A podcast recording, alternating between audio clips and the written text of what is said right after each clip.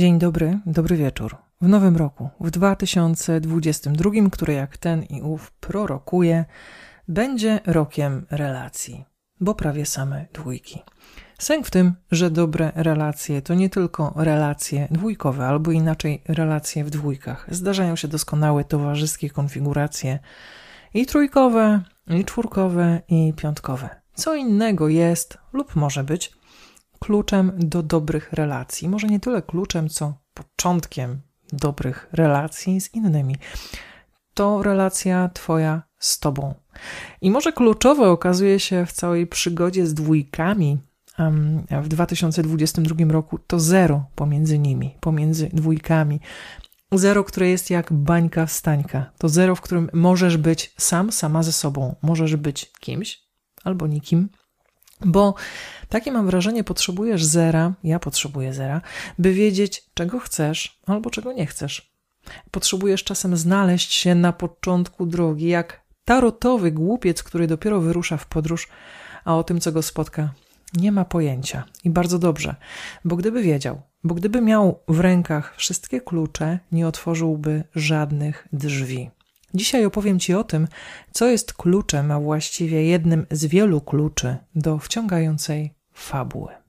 A na końcu, trochę dokładniej, opowiem o zbliżających się warsztatach, które zaczną się już za tydzień, 22 stycznia 2022 roku. To piękna data na to, żeby zacząć coś nowego. Dużo, dużo więcej dwójek. W dodatku jedynka i wciąż nasze zero. Nazywam się Ewa Madejska, jestem pisarką i nauczycielką twórczego pisania. Prowadzę warsztaty online dla tych, którzy chcą poznać od podstaw warsztat pisarski. Prowadzę grupy Mastermind, również online, dla tych, którzy chcą pracować nad powieścią albo zbiorem opowiadań. Szczegóły dotyczące tych projektów znajdziesz na stronie ewamadejska.pl. To jest natomiast 33 odcinek twórczego pisania z Madejską. A twórcze pisanie z Madejską to podcast o tym, jak pisać wystarczająco dobrą literaturę.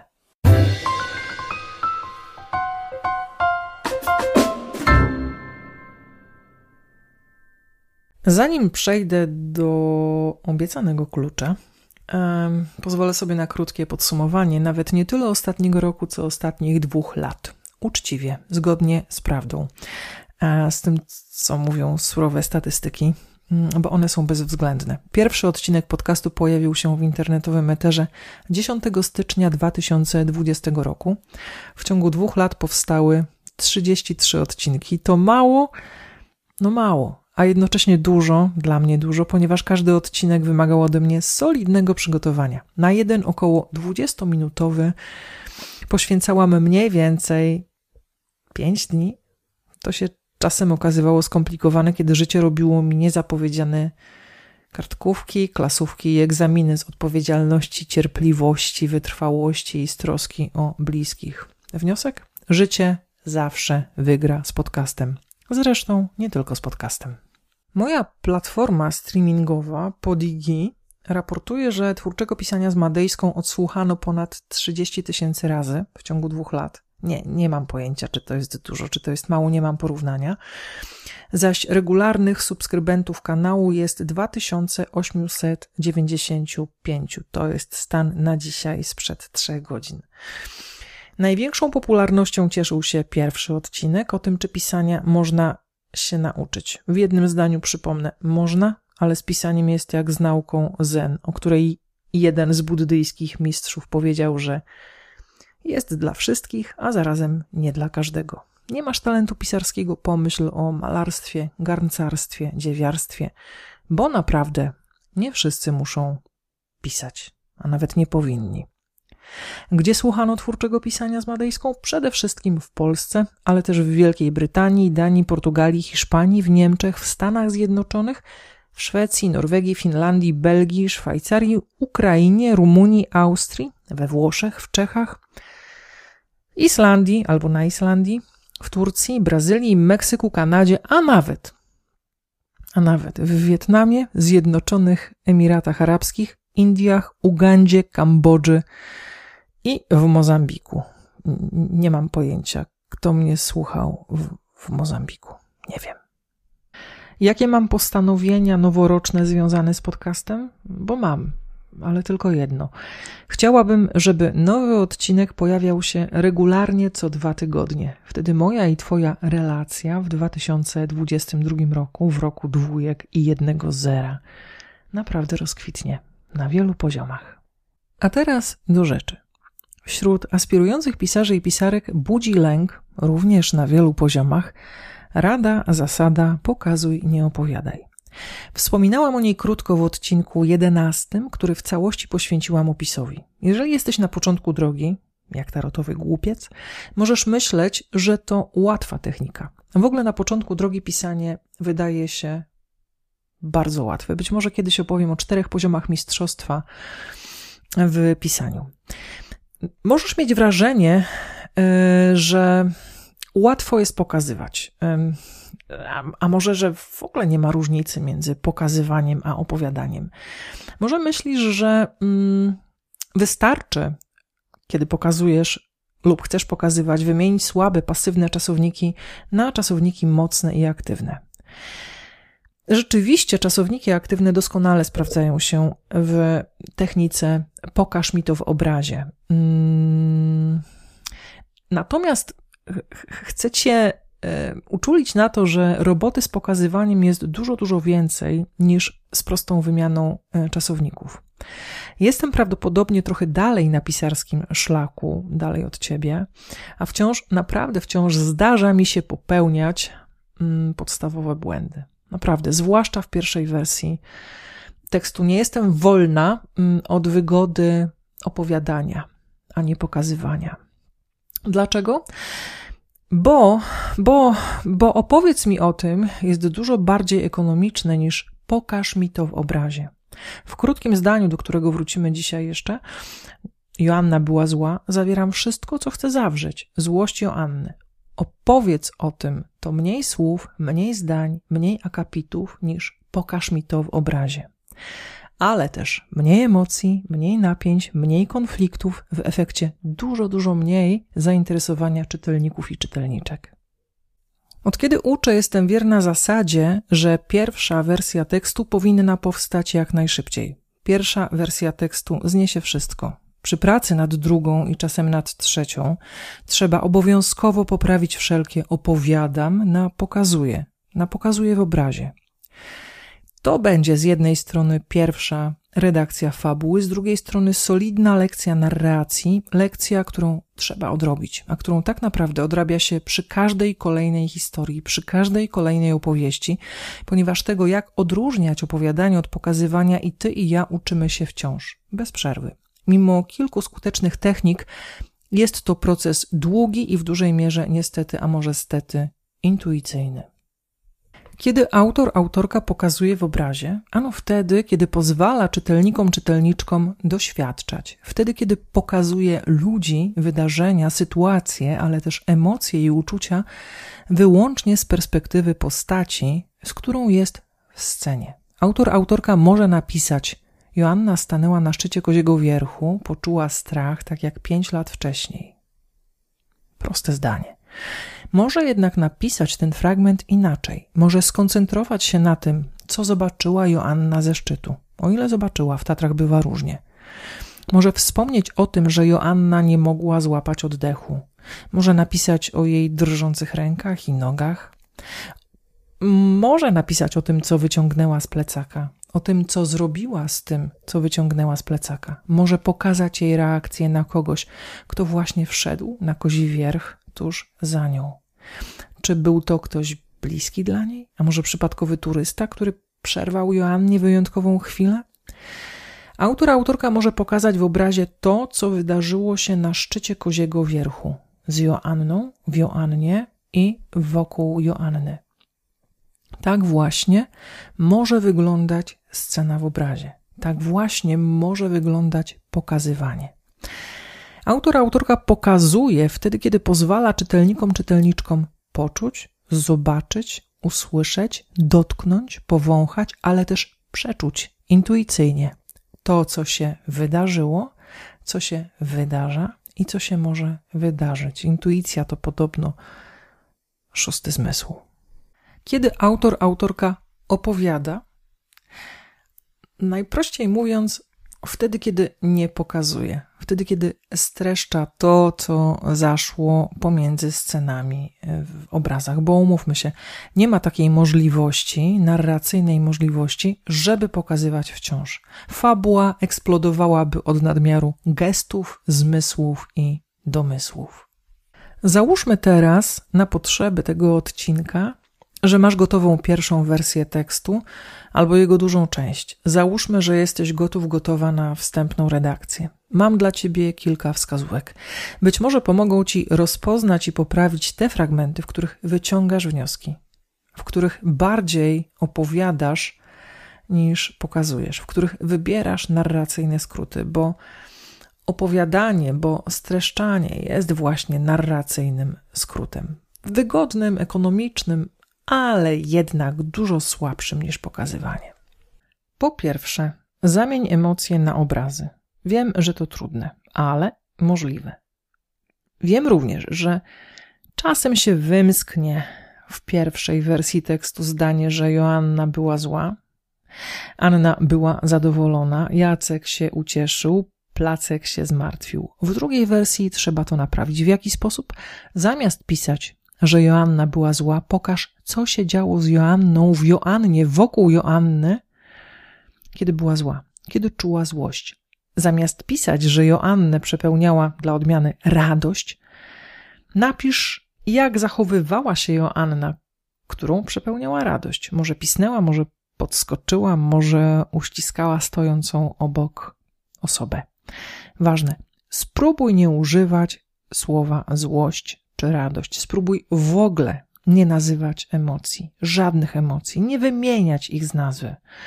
To jest skuteczny sposób na to, by pokazywać, a nie opowiadać. W momencie, w którym emocje nazywasz, radość, złość, mm, cokolwiek jeszcze, nie wiem, miłość, to jest chyba uczucie, ale to nieważne, yy, przegrywasz, zaczynasz opowiadać, a nie pokazywać. Gładko przechodzisz właśnie w narracyjne skróty, których nie potrzebujesz, jeżeli chcesz pisać żywą prozę.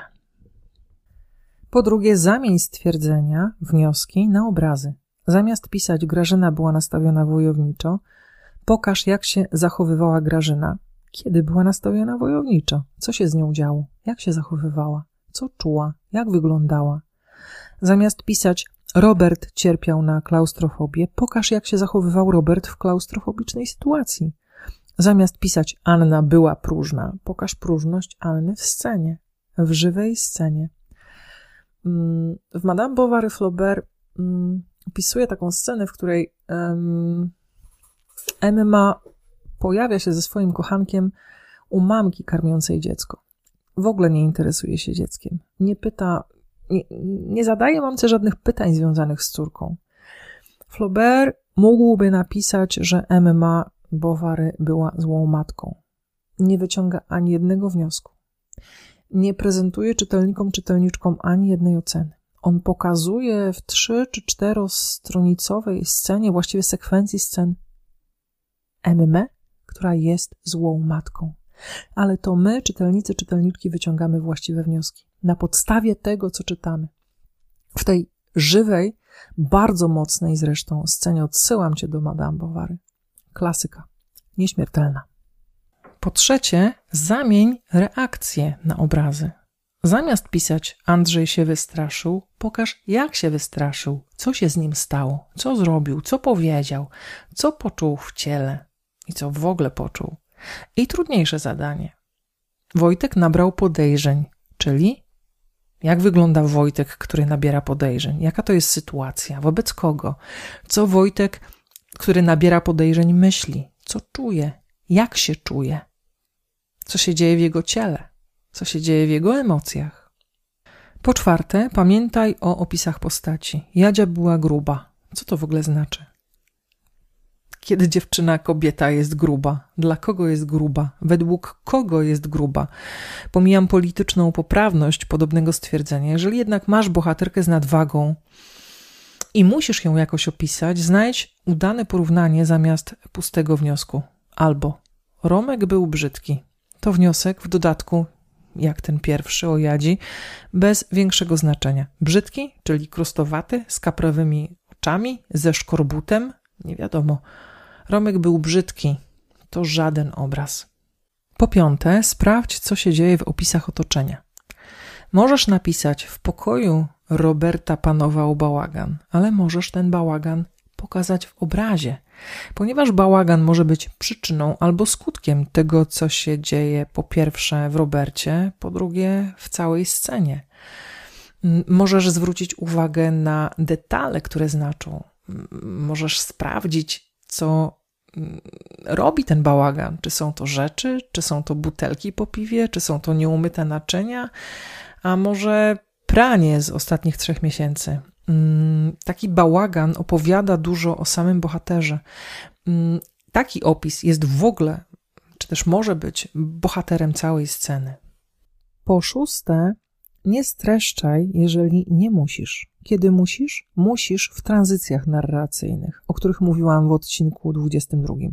W pozostałych przypadkach nie musisz. Możesz napisać: Matka i córka poszły na przedświąteczne zakupy do galerii handlowej. I to jest streszczenie. Tu się nic nie dzieje, tu nie ma żadnych emocji. Ale możesz też napisać tak. Zaraz za drzwiami obrotowymi Ludwika poczuła, że chce wyjść. I to od razu. Migające światła na choinkach, w głośnikach przebój o tym, że idą święta, zapach keksu ze stoiska po lewej stronie od wejścia i wieprzowego smalcu z ogórkiem ze stoiska po prawej stronie od wejścia. Ludwika zrobiła krok do tyłu. Poczuła szarpnięcie. Co jest, mamo? zapytała Ania. Wigilia po południu, a my nie mamy prezentów. Inaczej? Inaczej. W scenie? W scenie. Obrazie? W obrazie. Z dialogiem? Tak. Dlatego, że dialog to pokazywanie w czystej postaci. Dialog jest doskonały, o ile dobrze go napiszesz. Po siódme, bądź uważny, uważna na wszystkie zdania, które zawierają czasownik być w rozmaitych odmianach. Była pogodna, na przykład. Był przystojny, było wietrznie, był głupi, było brudno. W 99% będziesz mieć w takich przypadkach do czynienia z wnioskiem, który spokojnie możesz zamienić na obraz, bo było wietrznie, czyli jak? Czyli co się działo w przyrodzie, w otoczeniu. Był przystojny, czyli jak wyglądał? Dla kogo przystojny? Tak?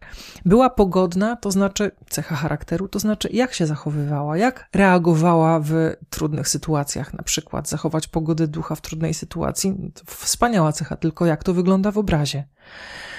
A jeżeli nie potrafisz, nie możesz lub nie chcesz zamienić um, takiego zdania z był na obraz, zamień przynajmniej um, mocno statyczny czasownik być we wszelkich odmianach na czasownik aktywny. Podsumowując, pokaż to w obrazie to jedna z ważniejszych technik narracyjnych, niezwykle skuteczna z trzech powodów. Pierwszy powód. Pozwala czytelnikom, czytelniczkom przeżywać wydarzenia z historii zamiast je tylko obserwować. Prowadzi do interaktywnej lektury, angażuje emocjonalnie, sensorycznie. Pozwala czytelnikom, czytelniczkom stać się częścią historii, a z historii tworzy część doświadczenia czytelników, czytelniczek to nieoceniona wartość takiej fikcji literackiej. Drugi powód. Technika Pokaż to w obrazie szanuje inteligencję czytelników, czytelniczek. Kiedy opowiadasz, kiedy wyjaśniasz, kiedy wyciągasz wnioski, zakładasz, że twoi czytelnicy, twoje czytelniczki nie są wystarczająco mądrzy, mądre, inteligentni, inteligentne, bystrzy, bystre, by zrozumieć twoją opowieść, twoje podteksty pojawia się pokusa i ona jest naturalna, żeby wyłożyć emocje, intencje, plany bohaterów, zamierzenia, ich przeszłość, żeby wszystko wytłumaczyć. Ale nie o to chodzi w literaturze. Chodzi o to, żeby nie dopowiadać, nie dowyjaśniać. Ponieważ czytelnicy, czytelniczki, o ile klarownie zbudujesz obraz w scenie, doskonale rozczytają Twoje fabularne zamierzenia. Trzeci powód, dla którego technika pokaż to zamiast opowiadać, jest taka skuteczna. Otóż, kiedy piszesz obrazami, a nie wnioskami, sprawiasz, że czytelnicy, czytelniczki doskonale się bawią. Stają się jak dzieci, które same układają fabularne puzzle, składają fabularne klocki Lego, bo musisz pamiętać jednak o rozrywkowej funkcji literatury. Czytelnicy, czytelniczki nie zawsze sięgają po książki po to, żeby przeżywać, żeby zmieniać swoje życie, żeby mieć głębokie wglądy. Nie, czasem chcą się po prostu zabawić i nawet w tej ambitniejszej prozie daj im ten kawałek, który sprawi, że poczują się dobrze, że będą się bawić. Mm, bo kiedy wyciągasz wnioski, kiedy piszesz banalne opisy, w których wyjaśniasz wszystko, odbierasz czytelnikom, czytelniczkom nie tylko ich kawałek roboty, tak, tej związanej z takim mm, inteligentnym łączeniem fabularnych kropek, ale odbierasz im kawałek przyjemności. A tego ci na pewno nie wybaczą. Pamiętaj jednak, że pokazywanie i opowiadanie są równoprawnymi częściami narracji. Chociaż statystycznie tego, co pokazujesz, powinno być więcej niż tego, co streszczasz. Sztuką jest świadomie stosować opowiadanie we właściwych miejscach tekstu, na przykład między scenami, między rozdziałami, w formie krótkich podsumowań tego, co się wydarzyło, a co nie jest szczególnie istotne dla przebiegu fabuły. Opowiadanie możesz również wykorzystać w krótkich backstory, o których mówiłam w odcinku 21.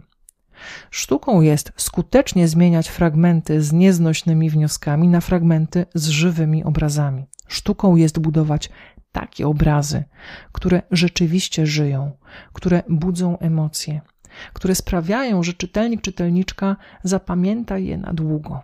Przede wszystkim sztuką, może największą, jest zapomnieć o tym, co właśnie powiedziałam przy pracy nad pierwszą wersją tekstu. Przy pierwszej przy tej pracy, przy pierwszej wersji tekstu powinieneś, powinnaś być przede wszystkim wolna. Powinieneś, powinnaś podążać za historią, za bohaterami. Powinieneś, powinnaś skończyć ją, powtórzę to po raz kolejny, jak najszybciej. A teraz o warsztatach. Program i harmonogram siedmiu e, spotkań znajdziesz na stronie ewamadejska.pl w zakładce warsztaty. Opowiem Ci jednak w skrócie, jak będziemy pracować. Na pierwszych zajęciach zajmiemy się planowaniem pracy, organizacją czasu, efektywnym zarządzaniem sobą w czasie. Chodzi o to, żebyś tak rozkładał, rozkładała twórcze siły, aby nie pisać i nie wysyłać swoich tekstów mniej grupie w ostatniej chwili. Zależy mi na tym, żebyś sprawdził, sprawdziła, jak wygląda i czym się różni praca nad pierwszą i nad drugą wersją tekstu. Na to potrzebny jest czas. A to doświadczenie jest piekielnie ważne, kiedy rzeczywiście zajmiesz się własnymi, dużo większymi y, projektami niż te warsztatowe. Na pierwszych zajęciach usłyszysz również o sile opowieści, o roli emocji w literaturze, a także o gatunkach literackich i o prozie gatunkowej, o jej wadze ale również o tym, jak gatunki łączyć, jak skutecznie wykorzystywać um, właśnie gatunkowe konfiguracje. Uważnie przyjrzymy się również na tych zajęciach otwarciu każdej opowieści. Bo dobre otwarcie wprowadza w dobry akt pierwszy. Dobry akt pierwszy to zapowiedź dobrej całości. Na pierwszych zajęciach otrzymasz uwagi i komentarze do tekstu rekrutacyjnego. Ten tekst będzie punktem wyjścia do dalszej pracy, jeżeli zechcesz. Możesz ten tekst rozwijać, może masz pomysł na powieść, proszę bardzo. Otrzymasz również po pierwszych zajęciach wprawki do napisania, dłuższe i krótsze, oraz opowiadanie. Zazwyczaj jest tak, że wrzucam od razu e, uczestników, uczestniczki na głęboką, fabularną wodę, narracyjną wodę, bo to działa. Nawet jeżeli teksty są na początku słabe, a najczęściej są, nawet jeżeli są byle jakie, a najczęściej są, to nie ma znaczenia. Znaczenie ma to, że piszesz, że uczysz się, że sprawdzasz się w działaniu, a nie w gadaniu. O działaniu, o pisaniu. Drugie zajęcia w całości poświęcone są opisowi. Dowiesz się na nich, jak wyglądają rozmaite rodzaje opisów w tekście literackim oraz jak skutecznie łączyć poszczególne fragmenty historii tak, aby tworzyły spójną całość. Po tych zajęciach otrzymasz kolejne wprawki do napisania. Jeżeli chcesz, możesz kontynuować pracę nad własnym tekstem pod warunkiem, że skoncentrujesz się nad tematycznymi kwestiami warsztatowymi, w tym przypadku nad opisem. Trzecie zajęcia dotyczą postaci literackiej. Rozbrajamy ją na wielu poziomach, od zewnętrznego po głęboki, wewnętrzny. Te zajęcia wyglądają czasem jak wizyta u terapeuty. Na kozetce jednak siedzi twój bohater. Po tych zajęciach wciąż pracujesz nad wprawkami, ale po raz ostatni. Na czwartym spotkaniu opowiadam o strukturze tekstu literackiego. Sposobów na pracę ze strukturą jest wiele, a wybrałam spośród nich strukturę ośmiosekwencyjną dla długiego tekstu, ponieważ jest prosta i pozwala skutecznie zaplanować pierwszą wersję tekstu. Ogólnie, ale to wystarczy. Niczego więcej na początek nie potrzebujesz. Zobaczysz, jak wygląda schemat tej struktury w konkretnej powieści i w konkretnym dziele filmowym. Pokażę Ci również, jak wygląda struktura krótkiego tekstu, również na literackim przykładzie.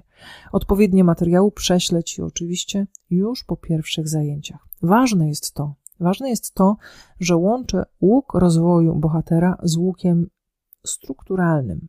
Po tym spotkaniu kończymy z wprawkami. Po tym spotkaniu planujesz i piszesz pierwszą wersję autorskiego tekstu oraz opowiadania albo opowiadania na zadany temat. To zależy od Ciebie. Chodzi o to, byś zaczął, zaczęła sprawdzać, jak działa planowanie i pisanie wedle podstawowych schematów strukturalnych. To jest wiedza, która zostanie z Tobą na zawsze, którą wykorzystasz przy pracy nad każdym tekstem. Mm, I dłuższym, i krótszym, i filmowym, scenariuszowym, i prozatorskim. Na piątym spotkaniu poznasz tajemnicę dobrego dialogu, a na szóstym dowiesz się, jak ważne są w literaturze konflikt i napięcie. Na zajęciach, które skończyły się w grudniu, właśnie szóste spotkanie okazało się dla uczestniczek i uczestników najbardziej wglądowe. Po piątych i po szóstych zajęciach możesz pracować nad autorską wersją tekstu albo nad opowiadaniem, którego temat zazwyczaj proponuję. Na siódmych zajęciach dowiesz się, jak szlifować i polerować pierwszą wersję tekstu. Opowiem Ci również o tym, jak zaistnieć na rynku wydawniczym. Sposobów jest kilka, nie tylko tradycyjne. Warsztaty powinieneś, powinnaś zakończyć autorskim tekstem o długości co najmniej 30 stron znormalizowanego maszynopisu. W tej edycji proponuję Ci międzywarsztatową sesję coachingową oraz jedno spotkanie w grupie dodatkowe oprócz tych dwóch, o których piszę na stronie. Nie będę o nim mówiła teraz, więcej powiem na pierwszych zajęciach. Otrzymujesz również w pakiecie konsultację indywidualną do trzech miesięcy po ostatnim spotkaniu warsztatowym, konsultację, na której zajmiemy się wszystkim, co napiszesz po zakończeniu warsztatów w ciągu trzech miesięcy.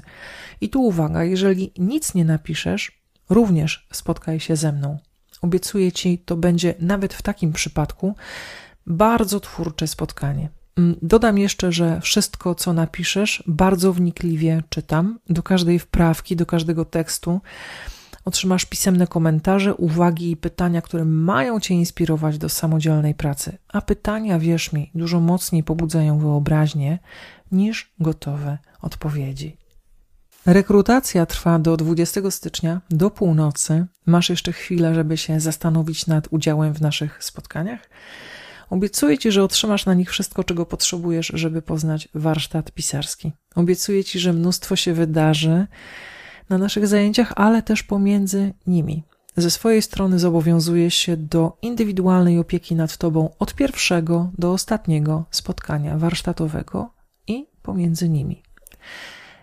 Masz maila do mnie, masz numer telefonu do mnie, możesz się w każdym momencie w trudnej sytuacji, w pilnej sytuacji umówić ze mną na Zoomie. To dużo. I to tyle na dzisiaj. Zostawiam Cię z pokaż to w obrazie zamiast streść to szybko. Zostawiam Cię z decyzją o udziale w warsztatach, które mogą stać się kluczem do literatury w Twoim życiu. Początkiem podróży do własnego tekstu. Czekam na kontakt, najlepiej przez formularz kontaktowy, który znajdziesz na stronie ewamadejska.pl. Tymczasem do widzenia, do usłyszenia, dobranoc.